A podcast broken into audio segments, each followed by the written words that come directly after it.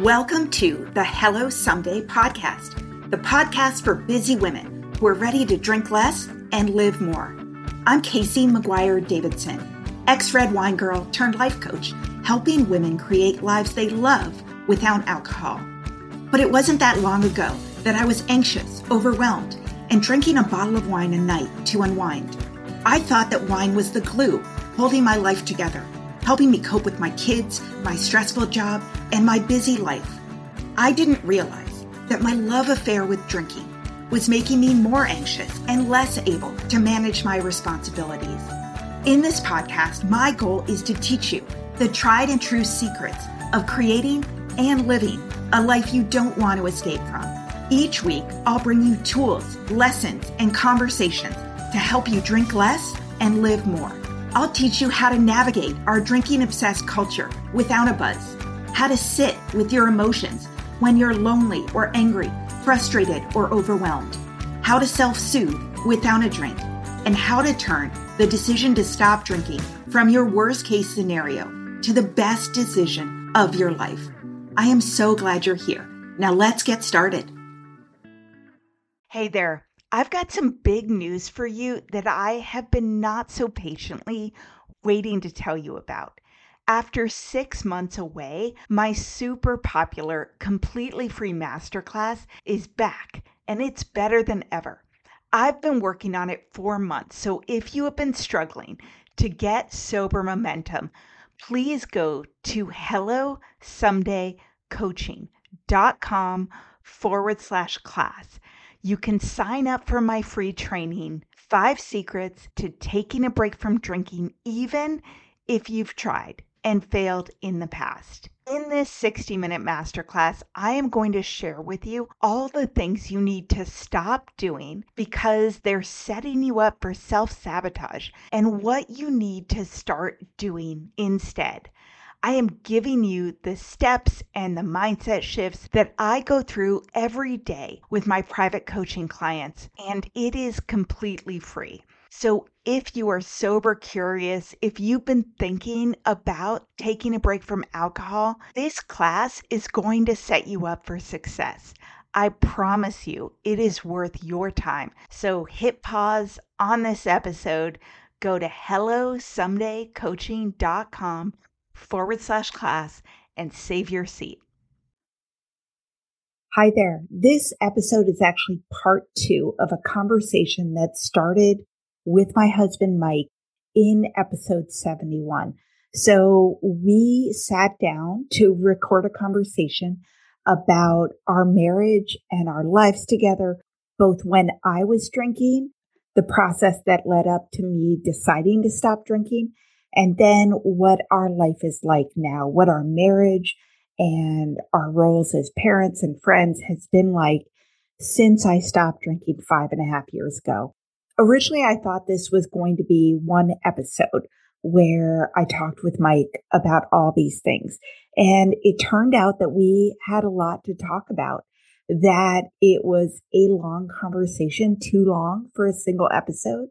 So if you're listening to this, this conversation is part two. If you want to listen to the start of our conversation, go to episode 71. That was part one of a conversation with Mike about my drinking, our marriage, our life after we stopped drinking. So part one was really about the beginning of our lives together. We got together when we were 23 or 24. We met young and I stopped drinking when I was 39. So if you haven't listened to part one, we talked a lot about what our lives were like when we first met, how drinking was a big part of it, how Mike was never really that bothered by my drinking or my drinking style for the early part of a relationship. It was like before we had kids, there were some times when I got pretty hammered and it was annoying, but not that often and how that kind of changed once we had children, once we had that shared responsibility. And there were times and increasingly often times when I would drink. So he was just kind of left holding the bag with the kids in the evenings where I was just sometimes checked out and just unable to help if I had drank a lot when we were out in social situations or traveling and how that became increasingly frustrating to him. We talked about our relationship, the good things that we had when, you know, I was drinking when we were together in the early days and how there's somehow this tipping point, how when we were younger, we spent a portion of our lives drinking because it was the grown up thing to do and code for that.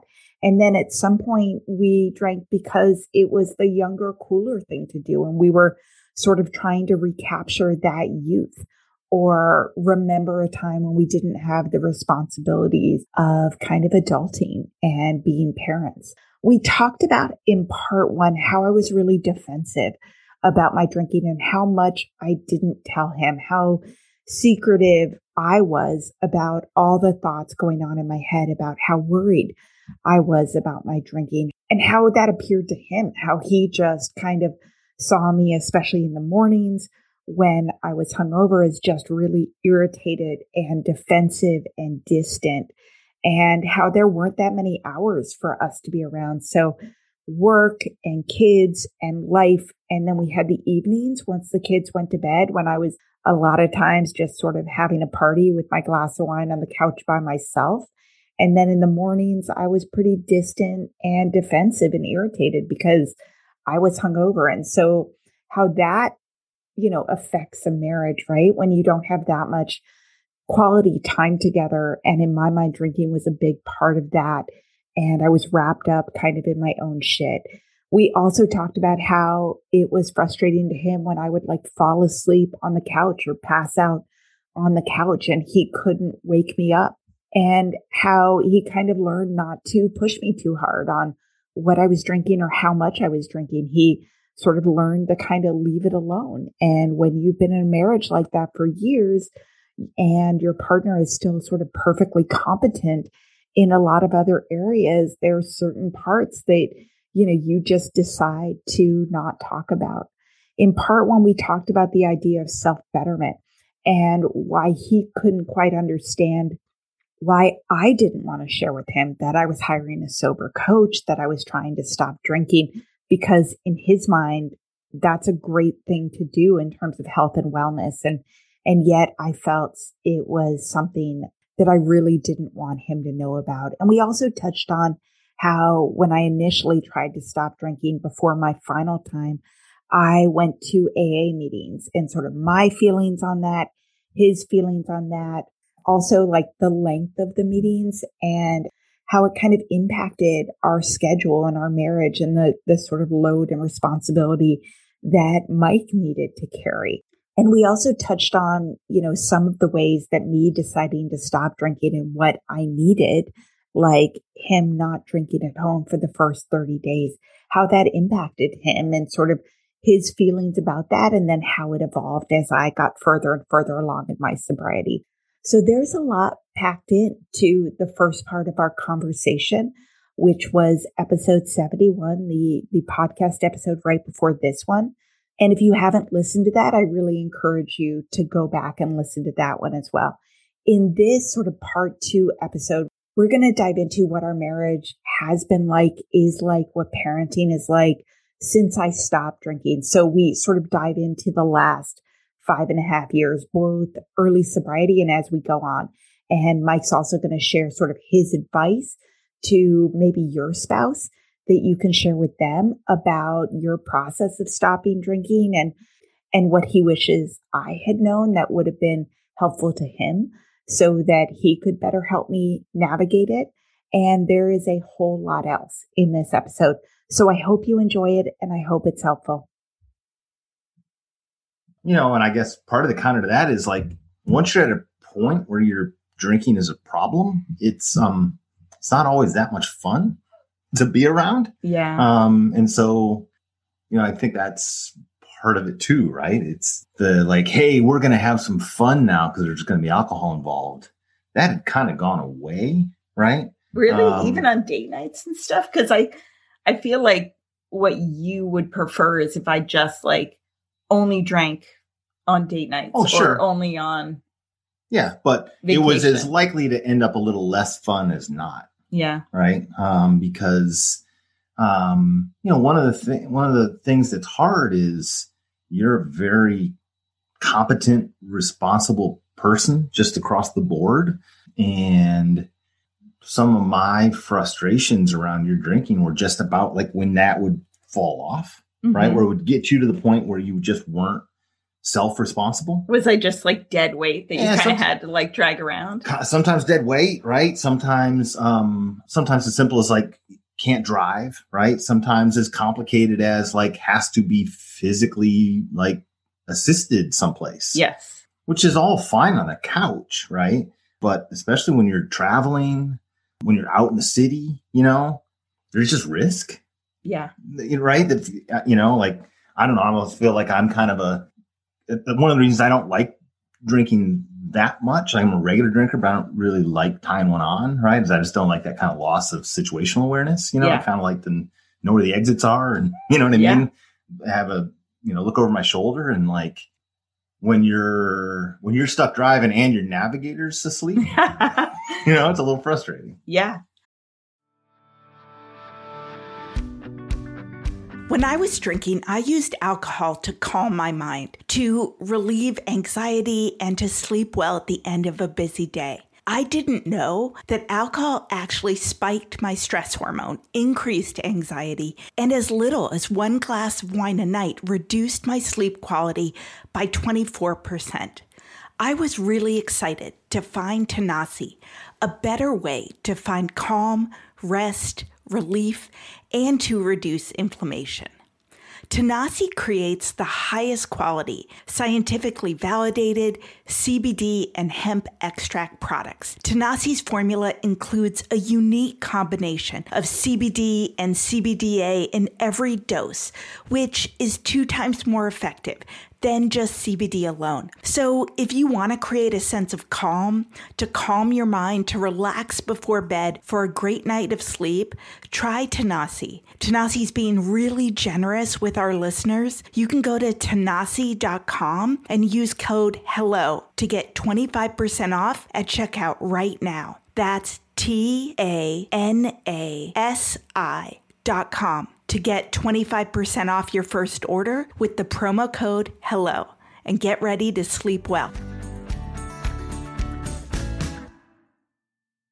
Well, and even I'm sure I got to the point where I was not walking well or tripping and falling or whatever. Yeah, right. You know, and you know, not that bad, right? But enough that like, you know, you talk about that business trip, right? Like that's a that's a situation with some risk. Yes in it, involved in it, right? Yeah. It just is, right? And so I um that piece used to worry me. Yeah. yeah. No, I mean I count myself incredibly lucky that nothing bad or dangerous as far as I know really happened to me and I think that's because 90% of the time I was with you. You know, I mean we've been together since we were 23, 24 and if I wasn't with you, I was usually with good friends. And, you know, they, you know, a lot of my friends were big drinkers, but not all of them. I remember like there's a story, you know, of course, everyone has big stories or stories, whatever, but there was a story about we went kayak camping on one of the islands in the San Juans on our girls' trips, and we would go every single year, like t shirts printed up. It was a big deal you know, somewhere between eight and 12 of us. And there was a discussion about who was going to stay up or with me and another girlfriend of mine so that we wouldn't fall in the fire, you know, because we were still up drinking, you know. And so, you know, I do count myself very, very lucky that, you know, nothing bad happened. Um, you know, I also remember you were not at a wedding, one of my good friends' weddings down in Santa Barbara one year, and I went with a bunch of girlfriends. And, you know, one of mine was a big drinking friend, and we were very concerned about falling in the pool. It was just this gorgeous reception around this pool. And we woke up the next morning, we were roommates, and we were like, oh my God, Mike and her husband were like, they are going to be so proud of us we were so good. Like we were free, like high fiving each other about like how awesome we were the night before. And we walked into the brunch and they were like, Hey, do you remember to my friend, like when you guys were like slapping the ass of the groom's dad? And she was like, uh, no. And then they were like, yeah, Casey, do you remember when you jumped on Brian's back to the, like do this like dance thing that by the way, Edie always did with Brian, but you know, I mean, there, there was huge blank spaces that I just don't remember that it is kind of amazing that I made it home and that is scary. And like, you know, I mean, going back to what started it, right? Like, not as much fun um, to sacrifice as you might think for the people around you. Yes. Right. Um, yeah. And um, it was always amazing how much you felt the need to be secretive in the beginning about making this like positive change. Yeah. Where you think, right, the thing you would need to be secretive about is, you know what I mean? Is you know you're drinking, right? Certainly yeah. not the end of it. Right? I know. And you, is- you were worried people were going to find out, right? Like, yes, people at work or whatever, right? I remember having those conversations, right? Like, hey, you know, I just don't, you know, well, what, what are you actually? What am I going to say? Yeah, what are you going to say and whatever, you know? And I'm like, I don't know, just say you don't, you're, just, you're not drinking, and you know, you're like, well, they're going to judge me, you know, for it, and um, right? Like, you're like, I've seen you. well, and it's just like the whole worry, right, that I'm going to be judged for my stopping drinking. Yes. Um, as opposed to the judgment people have had of me all these years for my drinking, always baffled me. Well, and I guess like in my head, I'm like, oh no, I've been playing this off pretty well. So you kind of think that like either you surround yourself with big drinkers or nobody really notices, or maybe you're so obsessed with drinking and judging people who don't drink as quote unquote not fun or not cool or can't mm-hmm. hang that you're wor- you don't want to be in that category because people who drink a lot are generally judgy of people who don't mm-hmm. um, so you know one of the things that you were very helpful about mike was i mean i remember a i kind of huddled down my first month. Like we did not go out to dinner. It was easy. It was february mm-hmm. right? You had a lot of basketball games. Um, it was winter in seattle. There were not a lot of social things in february and march. So we didn't really go out at all which was helpful. I spent most of my evenings rocking lila to bed after work you know listening to sober stuff going to bed early and then waking up and working out at 5 30 in the mm-hmm. morning. Like that was early sobriety for me um, you know, I did a lot of like sushi takeouts on Friday nights. I did pedicures, but, you know, went to the garden store a lot. Like that was kind of my early sobriety, which is, you know, basically what I was removing was the party on the couch. My life wasn't that different otherwise. But, you know, I remember that I met, there was a woman in my neighborhood who I very much liked. I, you know, we had kids the same age. She worked, I worked, she was cool and she invited me to be part of this book club. And she was you know highlighting hey the women are amazing. They're all working women. They're really cool. We drink a lot of wine which in early sobriety was terrifying to me. I was just like what do i say? You know and i was saying to my i'm like a i wanted to be friends with her. I didn't want her to not want to hang out with me. She had mentioned the wine book club thing which i knew was a thing because i'd been a part of it. So i was like Mike, what do I say to her? Do I say, I'm not good? Do I tell her I'm pregnant? No, definitely not. Would never do that. But I was like, do I say I have running club every time that she invites me? Do I say I'm not good at book clubs? And you were like, you don't drink. Tell her you don't drink. And that to me was like, it would never have occurred to me because I had so much fear around it. And I did end up saying, Hey, by the way, I stopped drinking, you know, two, three months ago. And she was incredibly cool. I didn't join the book club, but she was like, "Oh yeah, I totally get that. I have to keep my eye on it myself. I I've stopped at different times." So it actually kind of brought us closer. We did end up becoming friends, but just even me saying that, you know, it wasn't my worst case scenario, but um I was also very worried when I was starting to sober coach, like long before I started a podcast, that you would i asked you like is it okay with you for work? Because you're a principal at a at a private school. Like are you worried about me having a website that says i sober coach or whatever? Mm-hmm. and you were like what are you talking about? Right? What do you think? Well i mean it was it's uh, you know there's i don't know there's irony on maybe in that in several different levels right? Like um yeah right? The whole you know, it was another one of those things where like, we'll, you know, will it impact me badly professionally? People I know know that my wife helps people um, make these better, healthier life decisions. You know what I mean, right? Like, how dare she um, do that? So that was kind of ridiculous, and um, you know, it wasn't lost on me that um, you know we didn't have the same conversation um, when on Friday nights you'd come to my, you know, I'm a high school, I'm a high school basketball coach too, right? When you'd come to high school basketball games with your, you know, little Yeti tumbler um, full of wine, you know, and sit in the stands, right? Like that. That we didn't have a conversation before that. Like, hey, you think that's a good idea, and people are going to judge me? Now, to be fair, I just want to say when I did that, I was 25, 27 years old. It seemed perfectly reasonable at the time. I'm not sure why, but it was a Friday night and a sports game. If there's fun, it should have alcohol involved as yes, part of it, right? Yes, yes. So in retrospect, yes, that was not cool considering you were a teacher and a coach at a high school and in theory other people were not drinking in the stands. In theory. Yes. um, but right? when but, I was 27, it that was before I was worried about my drinking. That was just part of. Oh, I understand. I'm just I'm yes. just laughing, right? Of the the things when we when you make these better, more healthy life decisions, you're worried people are going to judge you on, yes. as opposed to the decisions you were making before. And I think part of it's your brain desperately trying to find some excuse to yes go back to what used to make it happy, right? Yeah. Well, and there's also this, you know, most we think that I guess we're so worried about having quote unquote a problem with drinking that we think that if we actually stop, people would then be like, what happened? Was it really bad? Did you have a real problem? You know, what does that quote unquote mean? Are you an alcoholic? Are you weak? Yeah.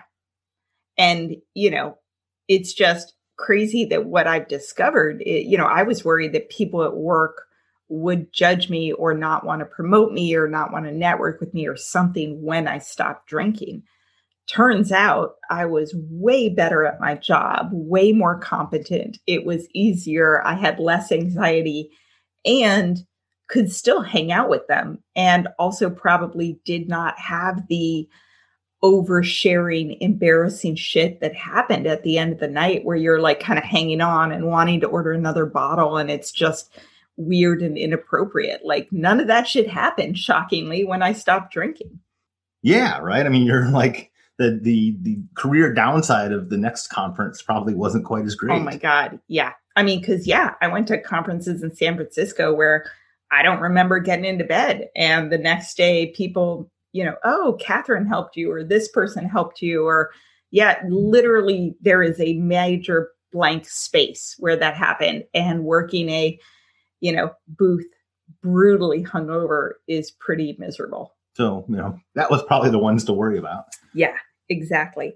Well, so when I stopped, um, you, I kind of wanted to talk about things that spouses can do or things that you did that made it a lot easier for me because you were actually really great.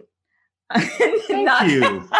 Not that you aren't, which is how you make it onto the podcast. Yeah yeah, but um, you know, like I said, with like the telling the woman that I was no longer drinking, um, you seem to be way more matter of fact about it than I was. I had all this stuff built up around it. I think, you know, I was able to tell you when it was hard. Like that helped me a lot, just being like, hey, we're going to this party or people are drinking around us or XYZ. Like, this is hard for me. Mm-hmm. Just even telling you mm-hmm. that and having you know that, having you know that A, I'm not drinking and we're around drinking activities and this is hard mm-hmm. helped me. Mm-hmm. Um, when we went to like your auction, you were really good about always getting me non alcoholic drinks, like always being like, you want a refill? Can I get you something? You know what I mean? Like you were very, very helpful mm-hmm. at that. And even like years later, um, when we we went at a Airbnb in Amsterdam, coolest place ever, by the way. It was like this like 1600s, you know, cool place. silk merchant's house or something. But um they when we walked in the door, they had a bottle of red wine on the table and two glasses and I just went to the bathroom because I was we'd been traveling all day. And when I came out, the bottle of wine was gone. Like no discussion. I had no idea, but it was just gone. And so, you know, there were definitely many situations where you helped me and supported me just by knowing what I was doing. This episode is brought to you by BetterHelp. I don't know about you, but I cannot believe how fast this year is flying by. We're all busy, but one of the most important things you can do to make sure you're on the right path is to carve out some time to celebrate your victories and to notice what you've wanted to change but haven't been able to yet. Whether you're navigating sobriety, setting boundaries, or striving to be the best version of yourself, therapy can be a game changer. Therapy is for anyone looking for growth and support. And if you're considering it, why not give BetterHelp a try? It's convenient, it's flexible, and it's entirely online. So take a moment for yourself and visit betterhelp.com forward slash someday to get 10% off your first month. That's BetterHelp, H E L P dot com slash someday. Yeah, and uh, you know, I um, it's uh, it has its limits, right? But the way I kind of, I don't know, chose to think about it from the beginning really was um, like a newly discovered allergy, right? Mm-hmm. Um, you know, which doesn't take into account the kind of addictive substance part, right? But um, you know, when you do that, it reminds you, right? If you're going over to the, you know, whatever the buffet table to, you know, grab us both a bagel and you were allergic to sesame, like I'd have to make sure, you know, like out of love, you would make sure you didn't bring back a sesame one, yeah. right? And you'd you'd make double sure. You'd ask, yeah, somebody if you had to, right? And you know, if you were whatever it was was on the table, something that like really made you, you know, was a health risk for you, um, then I'd make sure it went away. Mm-hmm. Um, as just kind of a matter of course, right? Um, I certainly wouldn't go out of my way to order that thing. Mm-hmm at dinner, right? Yeah, you've said you no longer drink red wine. I did give that up, right? That was, um, you know, once I think that was kind of like uh, I was so happy to find out that I was still allowed to like keep beer in the fridge, um, right? Like it didn't didn't have to change like that part of me forever. That um, I would, you know, I don't I, I don't drink red wine, which is your thing anymore. It makes it a lot easier to make sure it's not around, right? Yeah. To, you know, I just decided that I was going to you know, say, hey, that's just not something I I do either, right? So when I'll get, you know, gifts and whatnot, right, bottles of wine, and I make sure to regift them, you know, yeah, you never them, bring, bring, them home, home right? Because I, you know, you know, it's easier in some ways if I'm like, yeah, yeah, I don't, I don't truck with red wine. Yeah. Um, or we don't have white wine in the house no. either. We don't have any wine in the house. Um, so um, that was part, kind of part of what, you know, made it easier for me to kind of make sure I was abiding by it or whatever. Right. Mm-hmm. So, um, you know makes it easier to not order it at dinner and you know yeah. having it sit there across the table from you. Yeah, because that would be you know, I, I, guess I could get away with it. You might not. You know, I remember my first our first Christmas. I was like, God, so I quit in February. It must have been ten months sober.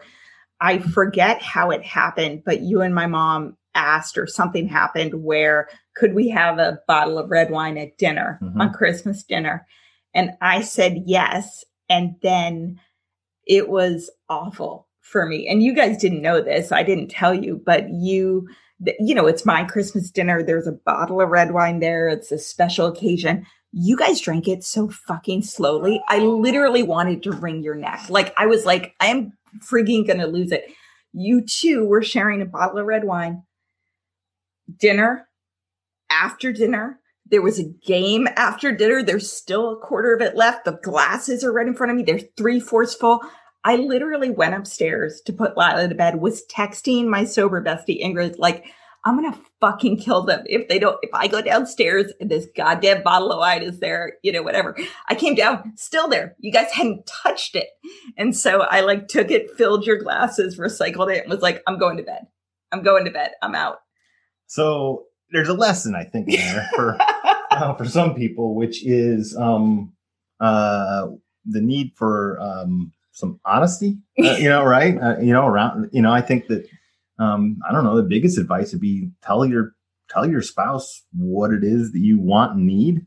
Um, that, um, you know, carrying, you know, anger and whatever other emotions around things they didn't weren't aware of is probably not a good idea. I wasn't really angry Sure at you were. you. I was You're just- still angry now.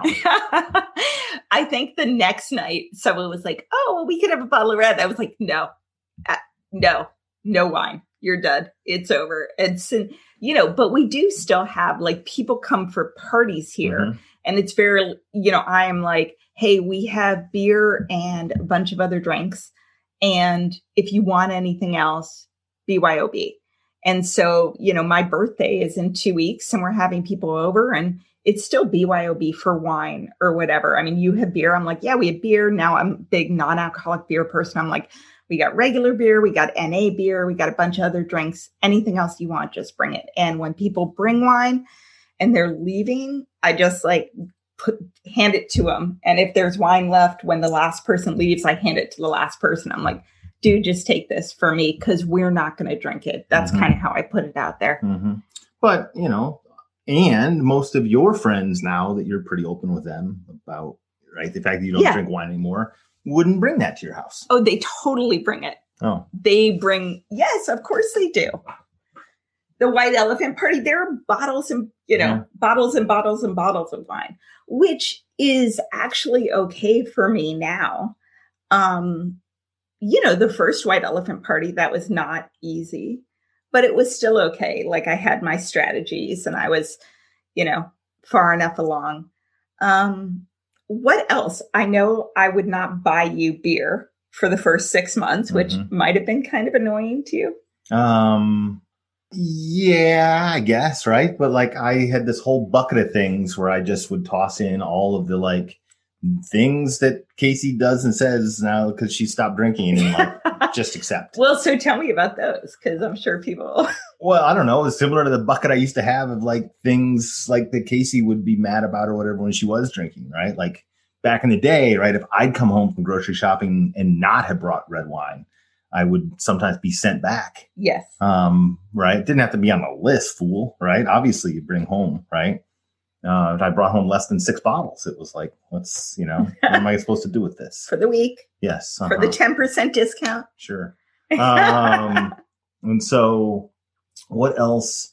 Um, what else was in there? You know, there were a lot of um, other things you were kind of filling your life and hours with that were, Mhm. you know, new and different. I think some were just kind of experimental, right? Because you were, I started going to therapy weekly. So Mhm. that kind of was on you on Mhm. Thursdays to get the kids and get dinner. um, and, um, you know, just, you know, right. You were just kind of turning over a new, um, leaf on, I guess, and all kinds Yeah. of things, right? Um, trying to figure out like, okay, what is that?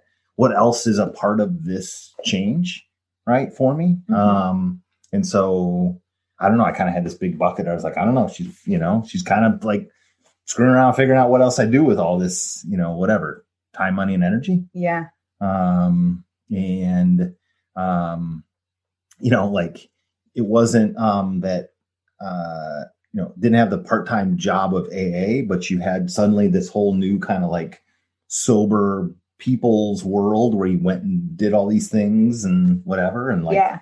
okay right i tossed that in the in the bucket too i i never felt like i had to understand whatever the reasoning was behind a lot of it it just um um right that's true for like the people you love right you don't necessarily have to understand to accept I feel of like I was like checked out a lot less because clearly I was checked out after the kids went to bed at night and then hung over a lot in the morning. So sort of distant. So I was checked out a lot less, but oddly, after that initial bubbled up period, I was much more independent. I was doing and asking for things outside of the family. Mhm. Whereas previously I was always there, but irritated, drinking, whatever. You know what I mean? So I Mhm. was like physically distant, sometimes more, but when I was there, I was, I think you said that I was much more even with the family and with the kids, like less. Um, yeah, and I think more so with me than with the kids, right? I, um, the, I don't know, even the word I think about is like predictable, mm-hmm. right? Um, consistent. Um, cause you, you, you know, never want to suggest you weren't any, eh, always, um, pretty close to perfect mom with the kids, right? Like you were, you were very disciplined about that, right? But like, um, you know, your spouse kind of tends to capture, get, get capture like when, or like, you know what I mean? Like whatever, whatever emotions you've had to like yeah. suck up all day at work and all day dealing with the kids, right? You're going to, you, you know, right? Your spouse is going to eat them sometimes. Um, and, um, I think that the predictability of how you were going to be at seven in the morning or nine at night or whatever was much higher. Um, I don't think that I really I certainly didn't understand at the time, and not until much later when we talked about it, the amount of, um, I think self-loathing that went in into it, right? Yeah. For you, right? Um, which you know, I had a couple of hangovers, right? I you know, I get that, right? But like, it was even more so, um, where you knew you wanted to make this change and hadn't found a way to do it, and so scared of making the change, yeah. right? And so, so you know, in that um, comes out in really weird ways, right? Um, and so having some of that off the table, right, I think was really refreshing in some ways of dealing with you, right? Like you've, I think you had a lot more um, optimism about yourself, mm-hmm. right? Um, yeah. You know, and like it's funny how the how the once you got that weight off of you, so many other things I think felt possible to you that, that I didn't really understand that that at the time, right? But you know, in pretty, you know, pretty close succession, right? You changed the, you know, changed work that was not making you happy, right? Because you believed. I, I think, I think what happened is, and I know because I watched you make the vision boards, you know, along the way, right? Like you had this new, like, belief of what was what you um deserved, yeah, to feel, right?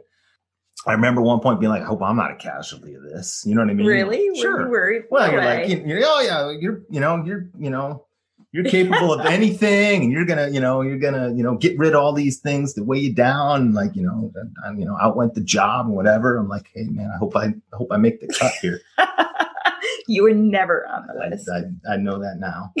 um, uh, and so I don't know. I, I, I can understand um, the the the worry sometimes that goes with your kind of life partner getting a new burst of um, I don't know self worth, right? Yeah. In some ways, you know what I mean? Because um, uh, you know you're like the biggest commitment, right? That they yeah that they have, right? So I you know I, I can understand how some people would, would feel some of those nerves um a little bit more right yeah um because um, you know, you're not changing, right? You know, they are, right? And so um, I think the I don't know advice or whatever, right? Just like we don't realize sometimes how much um, if we're gonna be with somebody for you know what 60 years or something like that they're gonna evolve right you're allowed to change you're going you're allowed to change and you're going to right and like we get so worried i think about our evolution, right? And how they're going to react to that. And we get worried about their evolution, right? And what it means, right? Like, you know, the if you stay static all the time, at least, right? You know yeah. that whatever whatever you have between you doesn't change too, but that's not that's not true, right? Yeah. Um, you just have to agree to um, back each other's evolution. Yeah. Even when you don't understand it necessarily. Yeah. yeah. I mean, I think that in part of it, we had to get a little bit more creative and then also figure out what was still really good. So, like when we were dating early, like going on dates, when I was in early sobriety, I was actually pretty scared about what what I wanted to do for that date because all of our dates had been involving drinking by design by me right? Out to restaurants, doing pub crawls, doing, we live right near a wine tasting area, going there. So I remember having to like go through my list of like, okay, what would be fun? and we started Come you up kind of blank in the no, beginning. Well, maybe. Yeah, it was hard. Um, you know, we did movies, we did sushi because I was never big into sake and green tea was lovely with sushi. So that was easy. I think one of my favorite things we did was sort of going back to things we did when we were 25, maybe when we didn't have as much money. So we would get out our little crazy creek camp chairs and go to a a park right on the water and bring books and listen to music. Like that was pretty wonderful Mhm. and very different than going to the wine tasting bars, but like it felt actually really good again to do that. Um, yeah, and, and, you know, as you as you list that off, I remembered it was even bigger than that, right? I mean, where Hi there. If you're listening to this episode and have been trying to take a break from drinking, but keep starting and stopping and starting again, I want to invite you to take a look at my on demand coaching course, the Sobriety Starter Kit. The Sobriety Starter Kit is an online self study sober coaching course that will help you quit drinking and build a life you love without alcohol, without white knuckling it or hating the process. The course includes the exact step by step coaching framework I work through with my private coaching clients, but at a much more affordable price than one on one coaching. And the Sobriety Starter Kit is ready, waiting, and available to support you anytime you need it and when it fits into your schedule. You don't need to work your life around group meetings or classes at a specific day or time. This course is not a 30 day challenge or a one day at a time approach. Instead, it's a step by step formula for changing your relationship with alcohol. The course will help you turn the decision to stop drinking from your worst case scenario to the best decision of your life. You will sleep better and have more energy. You'll look better and feel better. You'll have more patience and less anxiety. And with my approach, you won't feel deprived or isolated in the process. So, if you're interested in learning more about all the details, please go to www.sobrietystarterkit.com. You can start at any time, and I would love to see you in the course.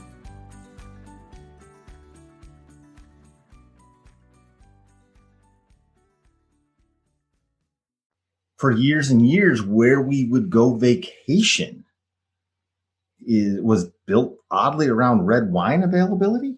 Well, we went to every wine tasting. Ye- Area. right- yeah, right. Like and California, because it just it's what made you happy, right? Yeah. So like, oh It was yeah, like this vacation we're going to Napa and Sonoma, right? And Yeah. and this vacation we're going to this other place where it's known for like not just known for having red wine, but the you know nobody looks askance at you drinking it at noon.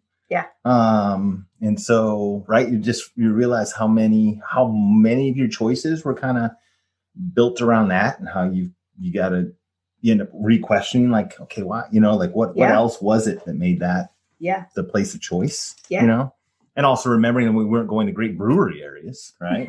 Because we went to a few. where I would, you know, where I would go, right? But Yeah. we built, No. we built some of that. every anniversary we would go away to wine tasting long weekends and Mhm. stuff so i mean that changed and you know it does take some thinking like on where we're going to go and what we're going to do. Um, i certainly rem- you know i would then be like okay where are we going to go on our anniversary or a trip? And you know looked at a bunch of different places and i remember um, we went one year to santa barbara because you know i had to think through like okay there's the beach that's super cool you know you can drive places. Of course there's wine right? Wine is everywhere but it's not centered around wine. There are other things that are really lovely to do. Mhm.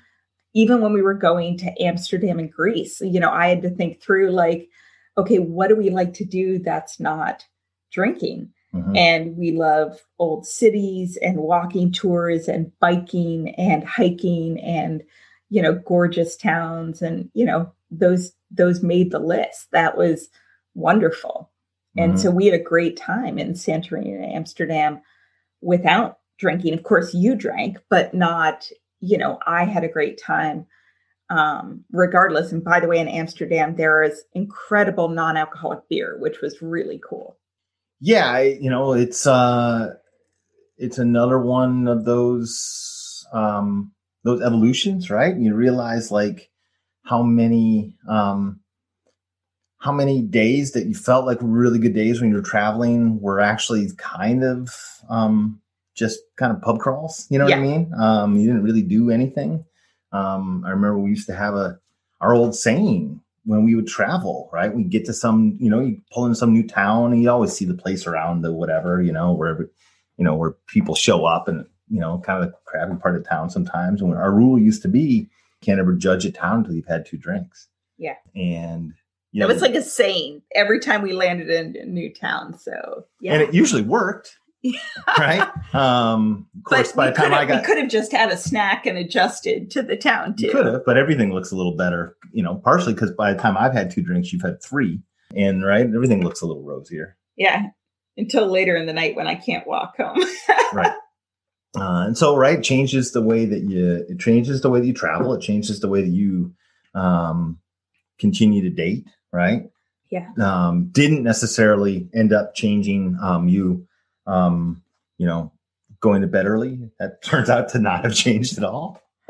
yeah. Um, so some things remain the same. Well, some things remain the same, right? We were always sort of early to dinner out. I was never a late night girl. Mm-hmm. Um, even when I was drinking, I think the the most likely scenario was me just kind of fading away and falling asleep. Mm-hmm. Like way more common than me getting too crazy was that I would just kind of fall asleep. So, you know, yeah, I still go to bed really early. I still curl up on the couch most nights, get into my yoga pants and chill. I just am not getting drunk with a bottle of wine while I'm doing it.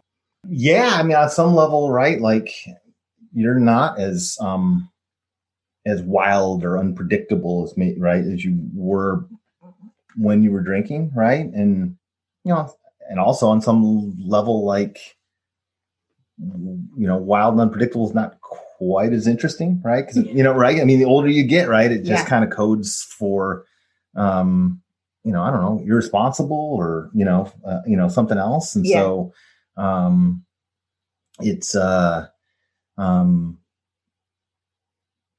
it's not without like loss, right? I mean, yeah. So, you know, places we used to go or things we used to do or whatever, right? Some of those are um kind of lost, right? Because it's just not your your your thing anymore, yeah. right?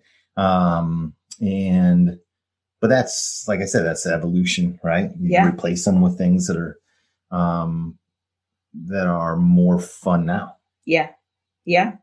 I mean, I think that it's that's definitely true.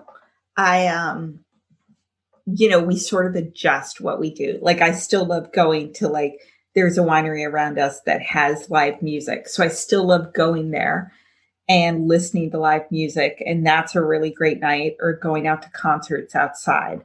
Um, I could not have gone to the winery in the early days to live music. That would have been just like pure torture. But now it's fine. But going out to, yeah, a place where the main activity is drinking, um, and I'm not drinking, I'm just not interested in it. Like it's just not fun. But if it's like a concert or a great dinner or, you know, other things like that, if there are other things that are interesting, mm-hmm. I'm all for it. And, you know, I am readier to leave places earlier, certainly, because I used to just want to keep the party going. Like people used to like pretty much have to drag me out of places. Mm-hmm at the end of the house party or at the end of the dinner party. I never wanted to leave. So, you know, now I'm just kind of like, all right, I'm good. I'm going to go home and change into my yoga pants and chill and I'm happy. Uh, and, you know, and I don't, um, I don't get stuck driving at the end of the night anymore. That's no, Mike, plus. Mike now has a designated driver always. Um, which is good, right? I mean, because one of the things that I love is never worrying when I'm driving home that I'm not safe, whether the kids are with me or not. Like just you know, hell, I might get in an accident, but it is, I have not been drinking, you know, Mhm. I am safe. And that's pretty amazing because there were a lot of times that you just kind of roll the dice with like, I've had two drinks, I've had three drinks, I think I'm okay. Um, yeah, right. I mean, we Like, all but- we all have like- over the course But of our like, life, dear right? God, I hope I don't get pulled over because because that could be a life changer. Yeah.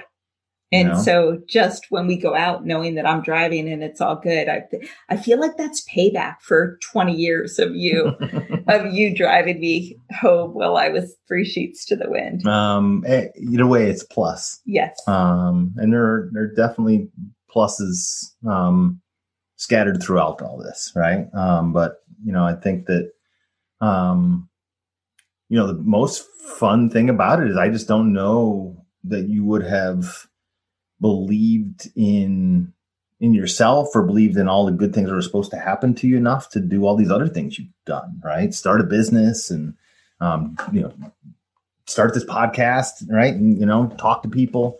leave, Um, leave my corporate job. yeah, right. All those um, required this kind of renewed belief in yourself, right? And in my mind, it all dates back to that Yeah. one decision. Well, like the self loathing is gone, which is amazing. I have way more confidence. I have way more ability to follow through on stuff. I'm not constantly saying I'm going to do something and then failing.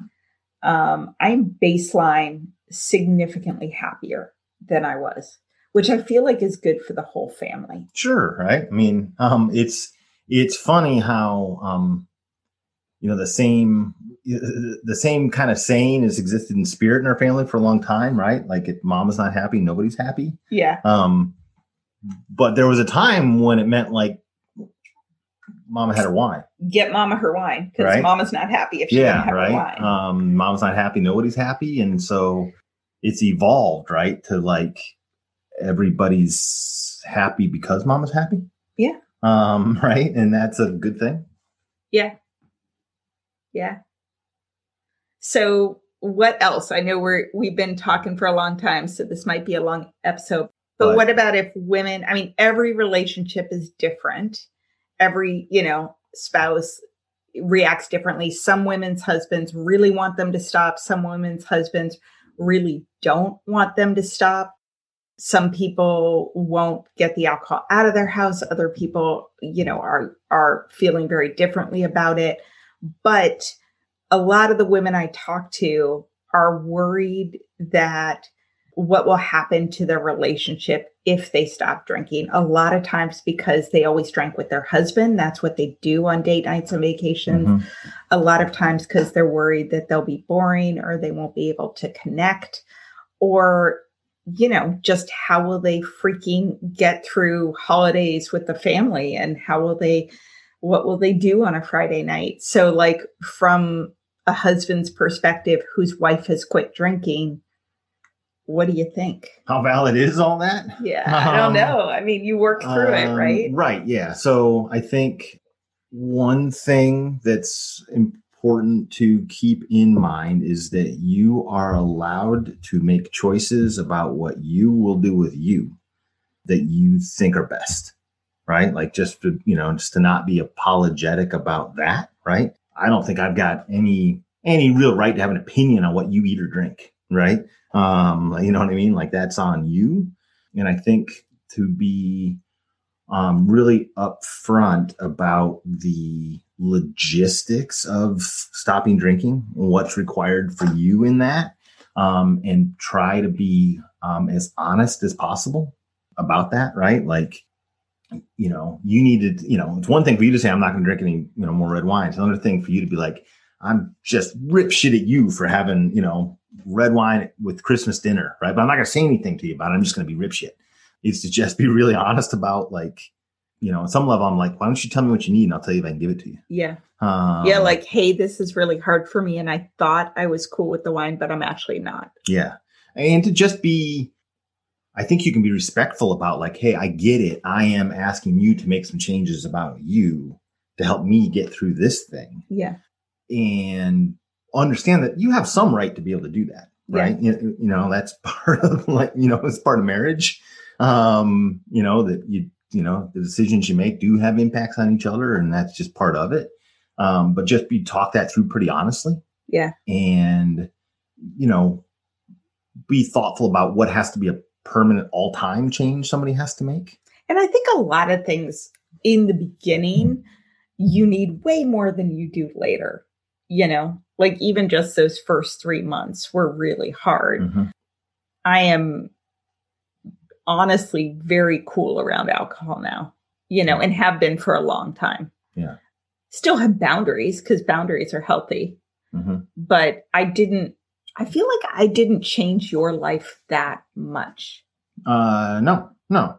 And the other thing that you've been really, I think, good at that's a danger is um, like you go from, you know, you go from the person with a, you know, problem drinking to, to, to being sober. And then as soon as you get there, looking back at your spouse and being like, how can you still do that? You know what I mean? Like, I'm judging you now. Um, and I think that that's a potential problematic, you know, pitfall. Do you, do you feel like no? I but I'm, I guess my point is you've been very good about that. Right? about not doing that? it's human nature, right? Once Yeah. we like make some change, right, we you know tend to look back at everybody who hasn't made it and feel some superiority uh, Yeah. around it. You know what I mean? Yeah, I, I have no sense of that at all, right? Um, Yeah. So that's good, right? I I never really wanted to be one of your clients. Yeah. You know what I mean? Um, right? You know, Yeah. like, uh, and so I think that was an, an important thing, right? That you did different, and you don't feel the need to lecture everybody we come across either about it all No. right?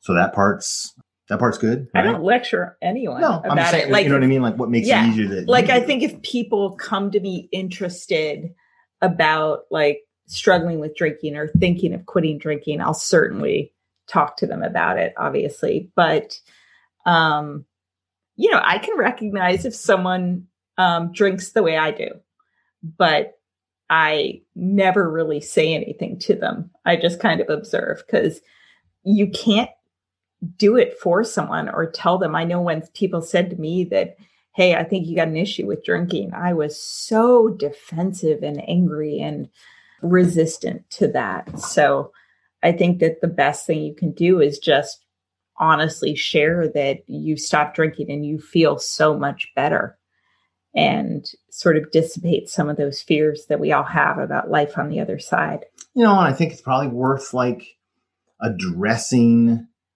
the notion that um,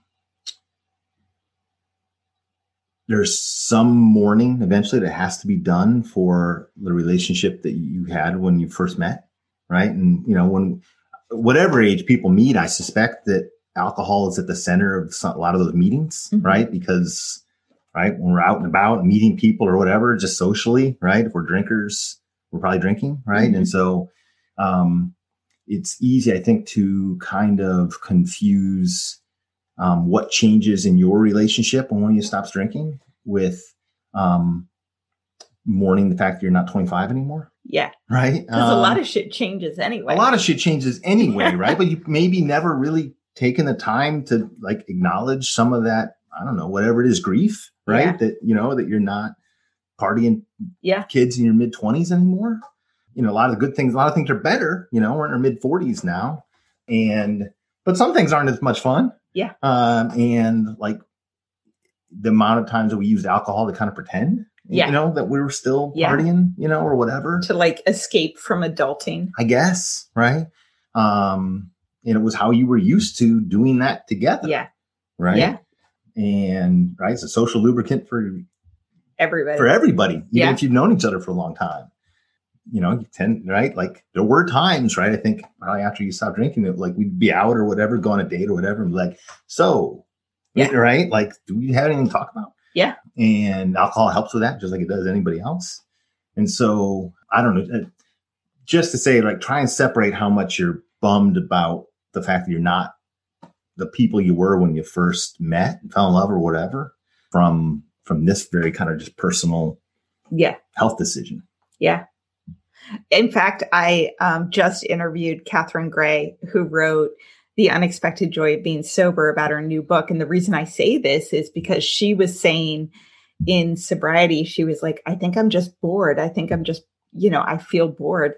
And her therapist said to her, maybe it's not sobriety you, you're bored with. Maybe it's just life that you're bored with. Why don't you go do something interesting?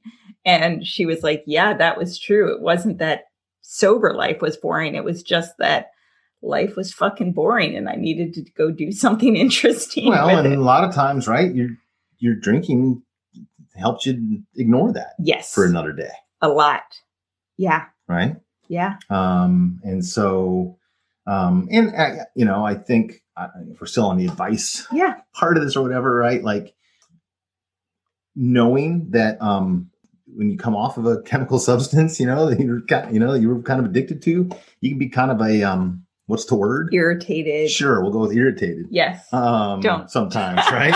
um and like just like know that too. Yeah. You know what I mean? I always tell women to tell their spouse that they're going to be super irritated, need more time alone, somewhat rageful in the first month. You know, maybe everybody's different or whatever, right? But like that's another reason not to have it be a secret, right? Yeah. Because you're going to need to bubble up and do less and lower the bar. Yeah, the first month's hard.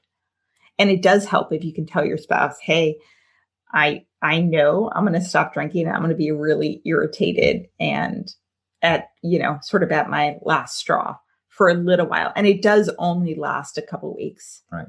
And you know, just don't underestimate um, the the lengths that the people who love you will go to to support you in a decision. Yeah. Right.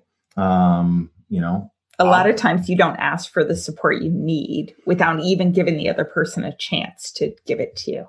Yeah. Right. And so there's a certain level of mistrust in that decision. Mm-hmm. Um, you know, and just know that that by just definition, your spouse is probably one of the biggest enablers yeah. of your drinking, right? Literally fetching it for you. Um, and um, so their role has to change, right? If they're going to support you in it, right? Yeah. Um, they can stop enabling you, right? They can stop, you know, it's, there's a, you know, first step to like, you know, shoving the wine away when you see it is not bringing it home, right? Yeah. So actually telling them, I need you to um, help me make this change by not bringing me wine home or by, you know, even when I'm like, God, I really want to drink, be like, wait, you said you were doing this challenge. Yeah. No. Now, you know, that's not to say that that's going to always be easy, right? Because, um, you know, you had some false starts yeah. doing this beforehand, right? And yeah. if I had, and each one of those said, nope, I am refusing, I'm it's, taking that glass away from it's you. It's a fine line. Right? Like, um, that would have been, um, you know, would have got my yeah. you know, hand slapped a couple of times trying that. And so, like I said, you got to be willing to evolve with each other. Well, Mike, thank you for coming on. I know this is, um, I think it's a good conversation, but it's hard to share our share our shit, I guess, openly and have it out there forever. So, well, I I learned some stuff about you I didn't even know before we did this. So, well, there you um, go. thank you for for um, trusting me and having me. All right, love you, bud. Love you. Thank you for listening to this episode of the Hello Someday podcast. If you're interested in learning more about me, the work I do, and access free resources and guides to help you build a life you love without alcohol, please visit HelloSomedayCoaching.com. And I would be so grateful if you would take a few minutes to rate and review this podcast so that more women can find it and join the conversation about drinking less and living more. I'm Madeline, and I'm the host of the Happiest Sober podcast. I got sober in my 20s after a decade of gray area drinking, and the greatest plot twist of all time was realizing that alcohol, the thing that I thought made my life the most happy and fun and exciting, was actually the exact thing preventing me from living my happiest and best life. My mom is 40 years sober, and she joins me on my podcast very often. I like to call her my part time co host, and I also bring you solo episodes where I share my top tips, tricks, and mindset shifts in sobriety, and lots of how to's for navigating all the things sober from weddings to parties to holidays to bachelorette parties to trips. I'm also joined by so many guests who come on and share their sober stories, and they're all so, so inspiring. I'm here to show you that life doesn't end when you quit drinking. In fact, it's very much the opposite. And no matter what your relationship was with alcohol, life can be the absolute happiest when you're sober. New episodes come out every Tuesday. You can listen to Happiest Sober podcast wherever you get your podcasts.